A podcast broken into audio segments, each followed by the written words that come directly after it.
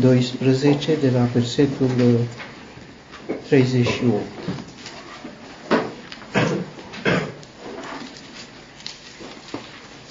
Atunci unii dintre cărturari și dintre farisei au răspuns zicând, Învățătorule, dorim să vedem un semn de la tine.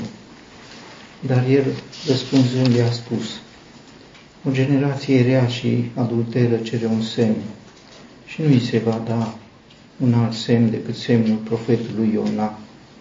Pentru că așa cum Iona a fost în pântecele peștelui celui mare trei zile și trei nopți, așa va fi Fiul omului în inima pământului trei zile și trei nopți.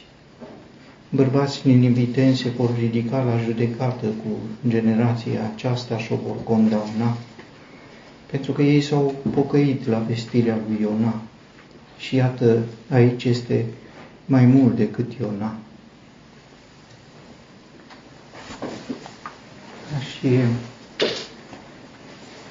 intenționat să spun câteva uh, lucruri despre Iona, uh, profetul cu care uh, se compară Domnul Isus. Așa cum știm, el a fost comparat de oameni cu profeții în general din vechime. A fost comparat cu Ioan Botezătorul, deși Ioan Botezătorul n-a îndrăsnit să se compare cu Domnul Isus, pentru că l-a recunoscut cu mult mai mare și mai puternic chiar pe el. Se vedea cu totul nevrednic chiar și să-i deslege cureaua încălțămintei. A fost comparat cu uh, Ieremia, un mare profet și am avut ocazia puțin să vedem. Uh, Moise s-a comparat el însuși cu Domnul Isus când a spus că Dumnezeu va ridica dintre frații voștri un profet ca mine, a spus uh, el dintre toți profeții și toți au mărturisit despre el, dintre toți profeții, Domnul Isus se compară doar cu uh, Iona. Este un profet puțin uh, cunoscut și care atunci când uh, îl citim în felul cum se prezintă în cartea care îi poartă numele, cred că în general ne tulbură, pentru că sunt multe lucruri care nu le-am vedea potrivite în viața unui om credincios și cu atât mai puțin în viața unuia care este profet și cu atât mai puțin în viața singurului profet cu care se uh, identifică, se asimilează, se aseamănă. uh, în Domnul Isus. Cred că oricine a citit și știe cartea profetului Iona, rămâne așa cu mari semne de întrebare, cu multe încurcături, cu dificultăți de înțelegere, parcă ar fi o nucă tare, greu de Uh, pătruns. Dacă ar fi să vedem uh, puțin această carte în capitolul 1, îl vedem pe profetul Iona, care este prezentat de Dumnezeu ca fiind robul lui Dumnezeu. Așa apare în uh, Cartea 2 Regi capitolul 14. Prin numele lui e frumos, înseamnă porumbel sau înseamnă harul lui Dumnezeu. Are un tată al cărui nume este frumos, înseamnă credincios sau vrednic de încredere, este fiul lui Amitai. Profetul se remarcase în Israel prin într-o profeție bună uh, prin care uh, împărăția lui Israel și-a recucerit teritorii de la sirieni. uh, și ce a spus profetul s-a împlinit, deci era un profet adevărat, un profet uh, credincios, un profet autentic, iar Dumnezeu îl numește robul meu. Pe acesta Dumnezeu îl cheamă în capitolul 1 ca să-l trimită la Ninive să ducă o peste bună de, aș putea să spun, de evangelizare. Era în gândul lui Dumnezeu, pregătise salvarea cetății Ninive, capitala vechii împărăția Asiriei. Și în capitolul 1 apar trăsături ale acestui om și comportamente ale lui. Dumnezeu i-a spus, du-te la Ninive, Iona, dar Iona s-a ridicat ca să fugă la Tarsis, departe de fața Domnului. A coborât la Iafo, a găsit o corabie, a plătit costuri și a plecat departe de fața Domnului. Sigur că ne încurcă, ne tulbură să vedem un profet chemat într-un mod punctual să facă o lucrare care pleacă într-o direcție inversă, își plătește călătoria și își fixează și obiectivul departe de fața Domnului. Știa și el, cum știau izraeliții, Psalmul 139, știa gândurile lui David, unde mă voi duce departe de fața Domnului? În cer, pe pământ, dincolo de mare, unde? În adânc, în întuneric. Știa că n-ai unde să te duci, dar el uh, se duce. Dumnezeu a pregătit o furtună, folosesc expresia pentru că o folosește Uh, chiar descrierea cuvântului lui Dumnezeu. A pregătit o furtună ca să-i stea uh, împotrivă, să-i arate că drumul nu e bun, cum știm.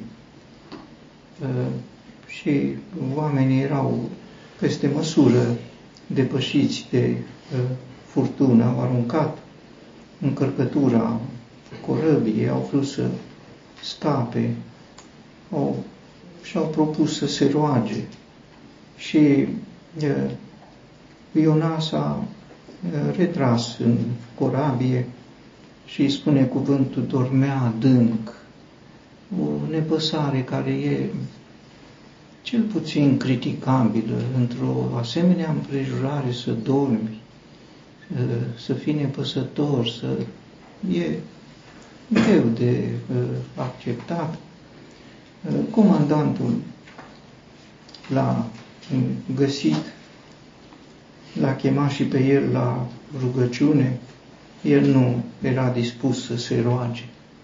În Psalmul 107 se spune despre oamenii care au coborât pe mare și care în strâmtorare au strigat către Dumnezeu. Iona nu. Iona nu, nu strigă către Dumnezeu. Pentru Iona lucrurile sunt clare, decât să vestească Evanghelia la Ninive, mai bine să moară pare a-i spune lui Dumnezeu ca să vestești Evanghelia la Ninive, o poți face trecând peste trupul meu. Eu cu stau împotrivă. Nu vroia uh, lucrul uh, acesta. Um, cum știm, oamenii l-au întrebat pentru că l-au văzut deosebit, că el dormea în timp ce era furtună l-au întrebat de rostul lui și el le spune, sunt evreu, mă tem de Dumnezeu. Sigur că aici iarăși suntem încurcați. De ce vorbește cuvinte mari, înalte, cu atâta ușurință, când nimeni n-ar spune că se teme de Dumnezeu, dar fuge departe de Dumnezeu. Mă tem de Dumnezeu. Temerea de Dumnezeu înseamnă înțelepciune, înseamnă să te comporți potrivit cu Dumnezeu, sunt evreu. Mă tem de Domnul Dumnezeul cerurilor, care a făcut marea și uscatul, știe să spună despre el, dar trăiește altfel, se comportă altfel. Oamenii sunt încurcați pentru că el le spusese că scopul călătoriei lui era să fugă departe de fața lui Dumnezeu. Și au aruncat sorțul, a căzut pe el, sigur, el a recunoscut. Eu sunt vinovat. Eu sunt vinovat. Cu indiferență, luați-mă și aruncați-mă în mare. Nu-i pasă, nu e frică de moarte. Nu e frică de moarte. Cere să fie, cine ar putea să spună cu atâta ușurință, eu sunt de vină, să, să fii conștient că ai adus furtuna, o furtună mare, și să fii uh, atât de lucid, să știi ca un profet adevărat, luați-mă și aruncați-mă în mare și marea se va, uh, uh, se va potoli, se va liniști față de voi, pentru că știu că din cauza mea a venit asupra voastră această furtună mare. Iată, acesta este uh, Iona în uh, caracterul uh, lui, în comportarea lui, în esența lui, un om care ne, ne, ne tulbură.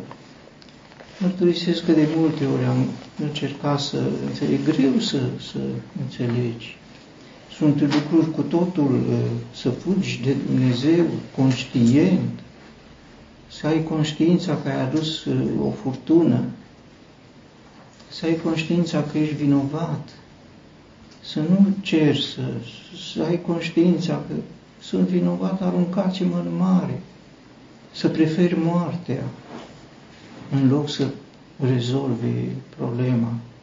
Acesta este Iona, cu acesta Eh, s-a identificat eh, Domnul Isus cu un evreu, sigur, cu un evreu potrivnic, peste măsură față de Dumnezeu, cu un evreu cunoscător, ce spune uh, Iona, de ce a fugit departe, de fapt, de ce n-a vrut să uh, vestească Evanghelia la Ninive?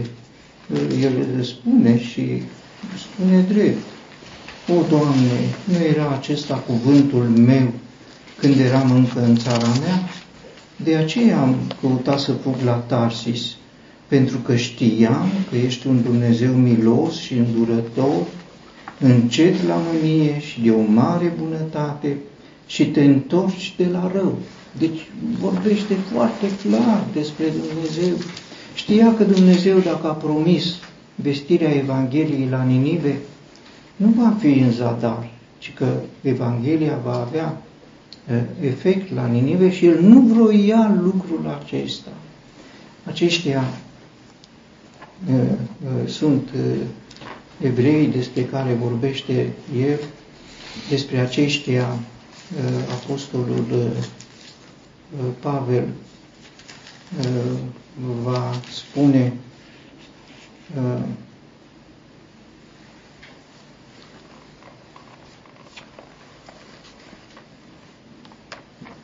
ei au omorât și pe Domnul Isus, și pe profeți, și pe noi ne-au alungat prin persecuție și nu îi plac lui Dumnezeu și sunt împotriva tuturor oamenilor.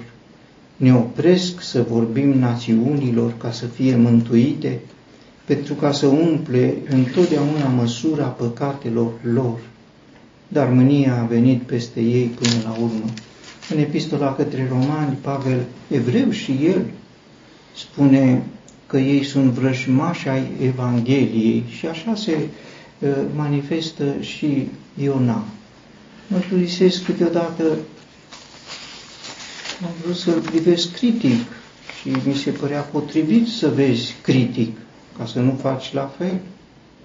Dar Iona știe despre Dumnezeu, Iona are conștiința că Dumnezeu, dacă își propune să vestească Evanghelia, nu este întâmplător, ci că Evanghelia vestită chiar va fi primită, pentru că e un Dumnezeu plin de milă, de bunătate, de îndurare.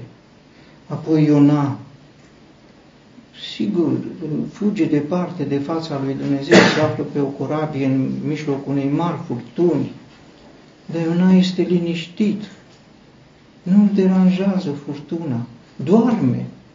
Când îl vedem dormind, sigur, ne aducem aminte de Domnul Isus care dormea într-o corabie în furtună, pe căpătâiul corăbiei. Și acum suntem încurcați pentru că dacă îl criticăm pe Iona, îl criticăm și pe Domnul Isus care doarme în loc să se roage. Iona ce ar fi putut să ceară să se oprească furtuna? Ar fi fost în zadar, ar fi fost o rugăciune fără rost, pentru că rostul ca să se domolească furtuna nu era să se roage, s-ar fi rugat degeaba. Ca să se domolească furtuna trebuia să facă ceva, trebuia să fie aruncat în mare și atunci iată că nu se roagă, dar face bine că nu se roagă, pentru că ar fi fost o rugăciune fără răspuns. Te rogi, dar când trebuie să faci ceva, nu te rogi. Și pentru el nu era un subiect de, Doamne, fă să se domolească furtuna, cum încercăm și noi adesea, în loc să spunem, aruncă-mă în mare, că eu sunt de vină pentru uh, această furtună. E un om care se teme de Dumnezeu și nu se teme de furtună.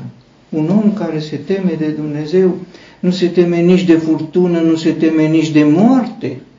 Ce poate fi mai puternic decât o furtună și decât moartea?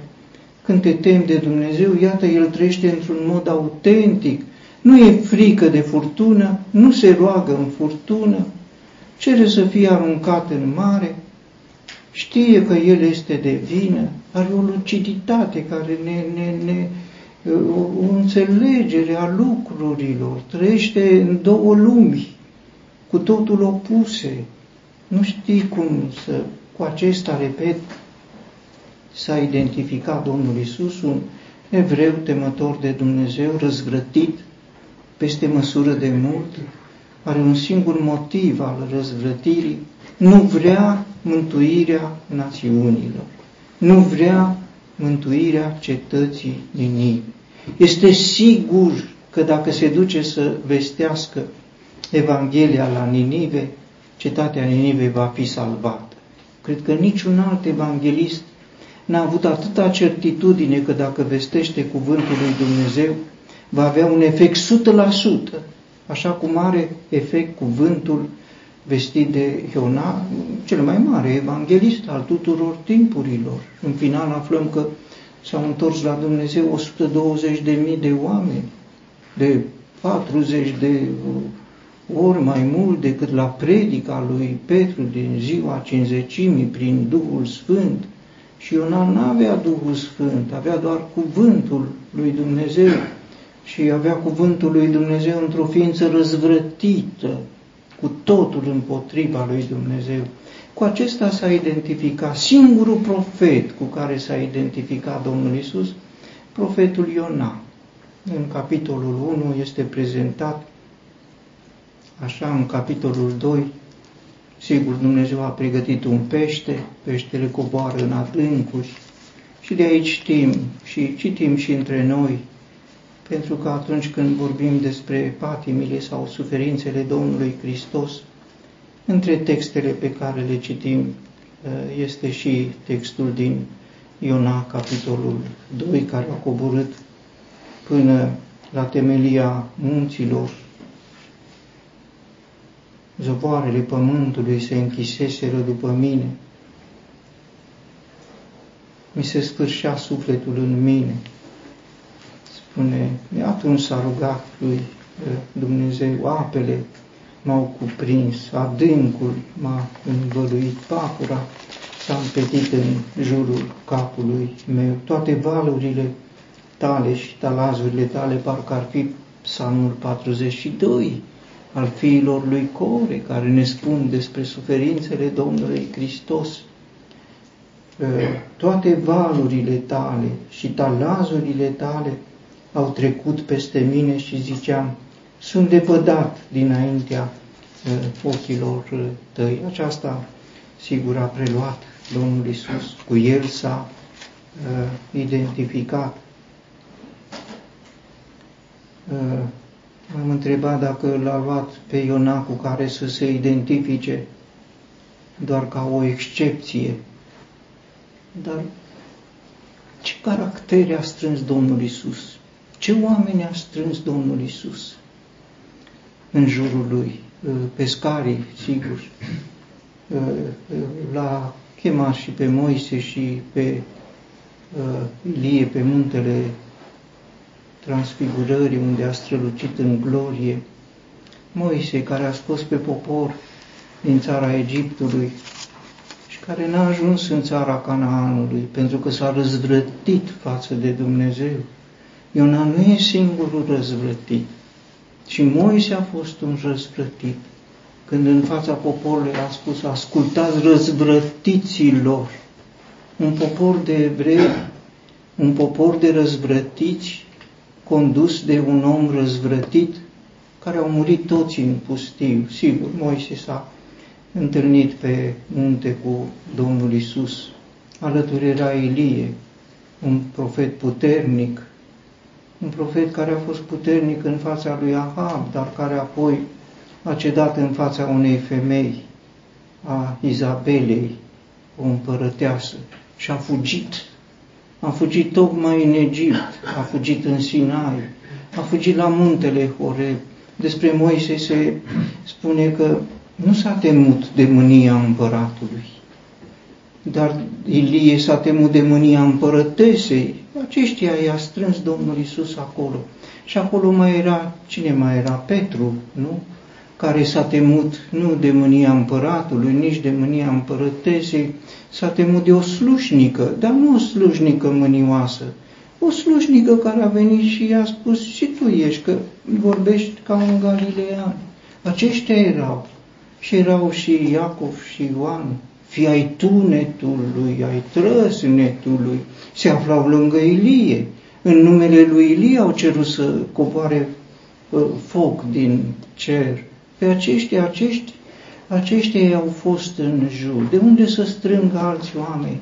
Parcă a adunat caracterele cele mai dure, cele mai răzvrătite, cele mai împotrivitoare, care cunosc totul, știu totul și fac exact invers de cum ar fi voia lui. Cu aceștia s-a identificat Domnul Isus pentru că n-a avut alții. Sigur, mai este și Pavel. Și Pavel, unde se ducea uh, departe de fața Domnului uh, Iona, se ducea la Tars, pentru că de acolo avea să fie unul dintre cei mai mari împotrivitori față de Domnul Isus, prigonitorul Domnului Isus, prigonitorul adun. Cu aceștia s-a identificat Domnul. Pe aceștia a strâns, n-a avut alții. Nu, ni se pare că a strâns caractere bune. Nu ce a fost bun a fost ulterior și n-a fost de la ei, dar ce a fost rău aceasta este și aceasta apare evident și cu aceasta Domnul Isus uh, se identifică și și recunoaște public lucrul, nu alt semn decât semnul profetului uh, uh, Iona. În fond, o furtună, nu, care să-l împiedice pe Iona să ajungă la Tarsis. Și o altă furtună care să îl învețe pe Pavel, că Pavel vroia nu la națiuni, ci vroia la Ierusalim să vestească Evanghelia și l-a atenționat Dumnezeu. I-a trimis și profeți, nu te duci acolo. El nu, nu și nu. Cum Iona ține morții să nu se ducă la Ninive, ă, Pavel ținea morții să se ducă la Ierusalim și a fost legat și băgat ă, ca un întemnițat de rând într-o corabie, o corabie care s-a spărâmat, cum este și corabia lui Noe, ca să-i arate că nu e bun drumul pe care mergi, Așa și Pavel a ajuns la Roma, spunea el, aș vrea să vestesc Evanghelia. Nu mai vestit Evanghelia, că nu poți să vestești Evanghelia ca un întemnițat sau e cu totul altfel decât dacă ar fi acceptat, nu știm cum, să se ducă liber prin cuvântul lui Dumnezeu care l-a atenționat. Cu aceștia a făcut Domnul Isus și face lucrarea cu aceștia s-a identificat, pentru aceștia și-a dat viața. În capitolul 3, după ce are loc, sigur, coborârea în adânc, care se împlinește în Domnul Hristos și are această concluzie, salvarea este de la Domnul. Domnul a poruncit peștelui, l-a vărsat pe Iona, Iona s-a dus la Ninive și a făcut lucrarea, strălucește bunătatea lui Dumnezeu, îndurarea, mila, dragostea lui Dumnezeu și harul uh, irezistibil al lui Dumnezeu în cetatea Ninive, pentru că toți s-au pocăit, au vestit un post pentru oameni, pentru animale, timp de trei zile, parcă ar fi împărăteasa Estera din, uh, tot din teritoriile acelea, sigur, în împărăția persană, care a vestit și ea un post de trei zile, un post negru și împăratul din Ninive uh, poruncește lucrul acesta. Uh, aceasta e generația din Ninive, generația lui Ieremia, am văzut-o ani, mulți ani la rând a vestit dărâmarea Ierusalimului le spunea tot timpul, Ierusalimul va fi dărâmat, an la rând, nimeni n-a reacționat în niciun fel. Pe când aici n-a parcurs, ă, era o cetate de trei zile, cam 100 și ceva de kilometri, să o parcurgi, o cetate mare, o cetate de... N-a, nici n-a început bine lucrarea. Nu și-a sfârșit cele trei zile și s-a dus vestea în toată cetatea, a ajuns la împărat zvonul.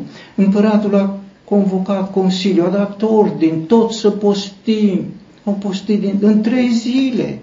În Ierusalim au trecut zeci de ani și nicio mișcare față de cuvântul lui Dumnezeu printr-un mare profet. Iar în Ninive ce ușor și dintr-o dată ce eficient este cu, cu această generație s-a identificat Domnul Isus și spune, ea, generația ninivitenilor, va fi alături de voi. Ei vă vor condamna. Ei s-au pocăit la vestirea lui Iona, un profet. Ce fel de profet? Un profet. Slab, rău, puternic, deștept, bun. Un profet. Aici este cu mult mai mult decât un profet și nu s-a pocăit nimeni. Vai de tine, Horazime, vai de tine, Betsaida, vai de tine, Capernaum, nimic, nimic decât uh, pe când în Ninive aceasta este lucrarea. Capitolul 3 este urmarea, aș putea să spun, a sacrificiului Domnului Hristos, iar urmarea este o cetate păgână, salvată de la pieire. Capitolul 4 uh, este bunătatea lui Dumnezeu față de Iona. Pe cât de mare este bunătatea lui Dumnezeu față de Ninive în capitolul 3, pe temeiul jertfei, pe atât de mare este bunătatea lui Dumnezeu față de Iona în capitolul 4. Cum știm, a venit uh, la el, l-a găsit trist, l-a găsit mâniat, ca și Moise în pustiu, are replicile lui, am citit-o, ia-mi viața, pentru că este mai bine pentru mine să mor ce făcea Iona? S-a retras din afară din cetate și vrea să vadă ce va fi cu cetatea. El era încă cu gândul că o să fie nimicită și și savura plăcerea că va vedea o cetate mare nimicită, să vadă ce va fi cu cetatea. Și în așteptarea lui este mâniat față de Dumnezeu. Și Domnul i-a, bine faci tu că te mâni. Iona a ieșit a găsit o colibă și a făcut o colibă, stătea la umbră, până va vedea ce se va întâmpla cu cetatea. Domnul Dumnezeu a pregătit o plantă, cum pregătise un pește, pregătise o furtună, pregătise o mântuire, pregătise un om pentru ca să vestească o Evanghelie. Unele au reușit, unele nu. Evanghelia a fost vestită, sigur, pentru că nu poți să stai oricât ai fi de îndărătnic împotriva lui Dumnezeu, oricât ai fi de profet, tot nu poți să-L împiedici pe Dumnezeu. Acum a pregătit uh, o plantă, a făcut-o să crească și spune cuvântul ca să-i fie ca umbră deasupra capului său, ca să-l scape de întristarea lui. Mărturisesc că e un detaliu de o sensibilitate greu de cuprins. Un Dumnezeu care îl vede trist, mâniat pe profet pentru o lucrare bună și face să crească o plantă. ca să nu mai fie trist profetul. De unde atâta bunătate la Dumnezeu? Dacă aș fi fost eu, aș fi spus, da, el, cum a spus, de ce să mai cuprindă pământul degeaba? E vinovat, a recunoscut chiar el că e vinovat. Le-a aruncat în mare, a ieșit din mare, a ieșit din locuința morților și nu s-a schimbat. Și fac o paranteză pentru a spune că nimic nu schimbă firea omului. Poți să te întorci din iad, poți să te întorci din locuința morților, ești la fel. Iona se întoarce din adânc, din locuința morților, el spune, și e la fel. Nu s-a schimbat cu nimic. Uh, uh, uh, Nicodim gândea că dacă intră în pântecele mamei sale și iese a doua oară, poate o să fie un om nou. Nu, poți să ieși din iad și tot rău ești. Poți să ieși din locuința morților, nimic nu te schimbă afară de Hristos. Nimeni nu are putere să schimbe. Așa e Iona. Nu l-a putut schimba. Se întoarce așa cum a intrat. Cum a intrat în locuința morților, la fel de rău iese din locuința morților, pus pe spadă cu Dumnezeu, plus să se certe cu Dumnezeu. Și Dumnezeu este bun. De ce e bun Dumnezeu? De ce e bun? De ce nu-l vrea trist pe Iona? Când are grijă ca Iona să nu fie trist, mă gândeam parcă ar fi în Egipt, când Iosif mai mare peste închisoare era atent ca deținuții să nu fie triști. Și au venit odată doi mari uh, deținuți și l-a văzut, i-a văzut triști. De ce vă este tristă fața? Cam așa e și Dumnezeu. Dar pe Iosif îl înțeleg că era bun. Dar de ce e bun Dumnezeu față de Iona? De ce e bun? Datorită Domnului Hristos. Dumnezeu nu reacționează, nu face potrivit cu omul. Dumnezeu acționează potrivit cu sine însuși. Dacă e bun, face bine. Dacă e omul rău și îl provoacă pe Dumnezeu, Dumnezeu nu răspunde provocărilor. Dumnezeu nu e om ca noi. Dacă e plin de îndurare, plin de mine, bine, dar asta ne permite, nu? Putem să fim ca Iona, încăpățânați, răzvrătiți, putem, nu? Ca așa ar putea rezulta pentru cine, sigur, poate să înțeleagă și limbajul acesta, sigur, Dumnezeu are căile lui. Nebuniei profetului Balaam i-a pus capăt prin mesajul unei măgărițe. Nebuniei profetului Iona nu i-a putut pune capăt. Nu i-a putut. Acesta este uh, Iona și așa rămâne Iona. Uh, când stăteam și mă gândeam de ce atâta bunătate la Dumnezeu, parcă ar fi intervenit Domnul Isus. I-ar fi spus Tatăl, pe Iona trebuie să-l nimicim, că e de vină. Am aruncat în mare, a ieșit din mare, tot nu s-a pocăit. I-a făcut pe alții să se pocăiască. El nu s-a pocăit, ce să facem, să-l omorâm? Și parcă ar fi spus fiul său, Tatăl, lasă-l, eu sunt de vin, am murit eu pentru el, mai lasă o să mă ocup de el, o să îi pun gunoi la rădă, o să fac, mai lasă și anul, l-a lăsat uh, Dumnezeu. A făcut, a pregătit o plantă, a crescut deasupra capului, Iona s-a bucurat, i-a făcut bine Dumnezeu, s-a bucurat de plantă, s-a bucurat de ma- cu mare bucurie, în loc să se bucure de Dumnezeu. Ne bucurăm și noi de o plantă. Da, a doua zi a pregătit un vierme, nu mai e plantă. Ce faci cu bucuria? Dacă nu te bucuri de Dumnezeu, vine viermele, mănâncă planta, nu mai e plantă. Și a doua zi nici plantă n-a mai fost și spune cuvântul, a pregătit un vânt, un vânt puternic, oașiță. Și a fost rău, un vânt de la răsărit, soarele a bătut peste capul lui Iona și el a leșinat și cerea pentru sine să moară. Mai bine este pentru mine să mor decât să trăiesc. Și Dumnezeu i-a zis lui Iona, bine faci tu că te mâni din cauza plantei. Și el a zis, bine fac, câtă obrăsnicie, câtă aroganță, câtă îndărătnicie, cât cap uh, care nu se lasă condus de Dumnezeu. Gâtul acesta, grumazul acesta înțepenit, acesta e chipul omului cu care s-a identificat Domnul, nu alt semn decât semnul profetului. Iată cu cine s-a uh, identificat uh, Domnul Isus în locul cui a ales să moară pentru cine s-a pus înaintea uh, lui Dumnezeu. Și Domnul i-a zis, ca și cum nici n-ar fi privit, nici n-ar fi uh, reacționat la ce îi spune.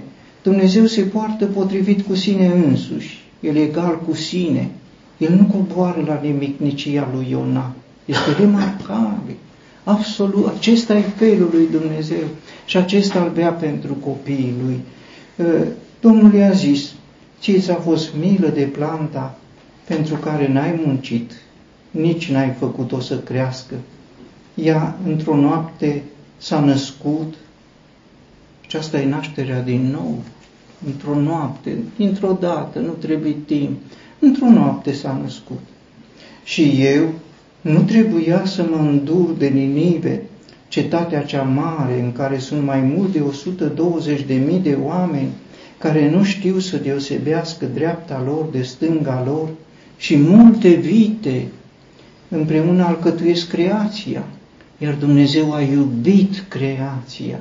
Am uh, citit de dimineață, a iubit lumea, lumea ca creație, pentru că era în mijlocul ei cine? Domnul Isus, din capitolul 2, uh, din, acest, din această profeție, este explicația pentru bunătatea lui Dumnezeu în capitolul 3 față de Ninive, în capitolul 4 față de un profet uh, răzvrătit acesta, este Dumnezeu. Uh, este o profeție care sfârșește cu un semn de întrebare.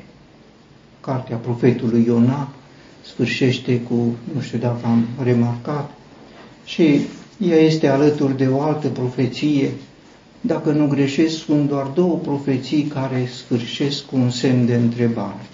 Este profeția lui Ieremia și este profeția lui Iona. În profeția lui uh, Ieremia se spune, Doamne, Tu împărățești pentru totdeauna. Tronul Tău este din generație în generație. De ce ne uiți pentru totdeauna și ne părăsești atât de mult timp? Uh, Ieremia pare că îi reproșează lui Dumnezeu dărâmarea Ierusalimului. Tu ești de vină, pare a spune. De ce ne-ai uitat? Nu ei l-au uitat pe Dumnezeu. De ce ne părăsește atât de mult, întoarce-ne la Tine, Doamne, și ne vom întoarce, noiește-ne zilele ca mai înainte, sau ne-ai respins cu totul, te-ai mâniat pe noi foarte mult, așa sfârșesc cuvintele marelui profet Ieremia, un semn de întrebare. La Ierusalim se pun întrebări, la Ierusalim vedem cât de rău este omul, la Ninive se pun întrebări, la Ninive aflăm cât de bun este Dumnezeu, cât de plin de milă și de îndurare este Dumnezeu. Iar între Ierusalim și Ninive este Domnul Isus Hristos care s-a adus uh, jertfă, o jertfă desăvârșită, care a consumat mânia lui Dumnezeu și a lăsat să se desfășoare doar bunătatea lui Dumnezeu. Uh, Dumnezeu, în șirul profeților, l-a pus pe Iona într-o, într-un loc pe care el l-a rânduit. Dacă este să citim în Cartea 2 Regi, unde se amintește despre el, găsim despre lucrul acesta, aflăm că profetul Iona este contemporan cu Ieroboam al II-lea, unul din împărații lui Israel, un împărat păgân, care i-a succedat lui Ioas și mai aflăm indirect că profetul Iona este succesor al lui Elisei, pentru că Elisei este contemporan cu Ioas, iar uh, Iona este contemporan cu Ieroboam. Iată succesiunea Elie, Elisei, Iona. După Iona, următorul profet și lucrurile istoric se regăsesc în cărțile cronicilor și regilor. Urmează Isaia, Eremia, Isaia care precede dărâmarea Ierusalimului, Iremia contemporan cu dărâmarea Ierusalimului, Ezechiel uh, contemporan și cu deportarea din, în captivitatea babiloniană și apoi Daniel, sigur, în timpul captivității. Aceasta este succes. Ilie, Elisei, Iona, Isaia, Ieremia, Ezechiel, Daniel și ceilalți. De ce am spus despre lucrul acesta? Pentru că Domnul Isus face o referire și la Ilie și la uh, uh, Elisei cu deschiderea lui Dumnezeu spre salvarea națiunilor. În Nazaret spune despre Ilie că a fost trimis la o văduvă din Sarepta Sidonului, deci între păgâni. Era atenția lui Dumnezeu de a ieși din cadrul strânt al lui Israel spre națiuni. Sigur că a strânit mânia celor din Nazaret. Apoi le spune despre Elisei, și despre Elisei se spune că deși erau mulți leproși, n-a fost vindecat decât Naaman sirian, un general uh, sirian vrăjmaș al lui Israel, care cucerise uh, Israel și luase rob din Israel, era deschiderea spre națiuni. Uh, apoi se spune despre Elisei, surprinzător, a făcut o vizită la Damasc, cetatea capitală a Siriei. De ce s-a dus la Damasc? era trimis de Dumnezeu, deschiderea spre națiuni. Și urmează Iona, care nu e trimis la Damasc, e trimis la Ninive, dar Dumnezeu pregătea profeții ca să știe să se deschidă potrivit cu gândurile lui Dumnezeu spre națiuni.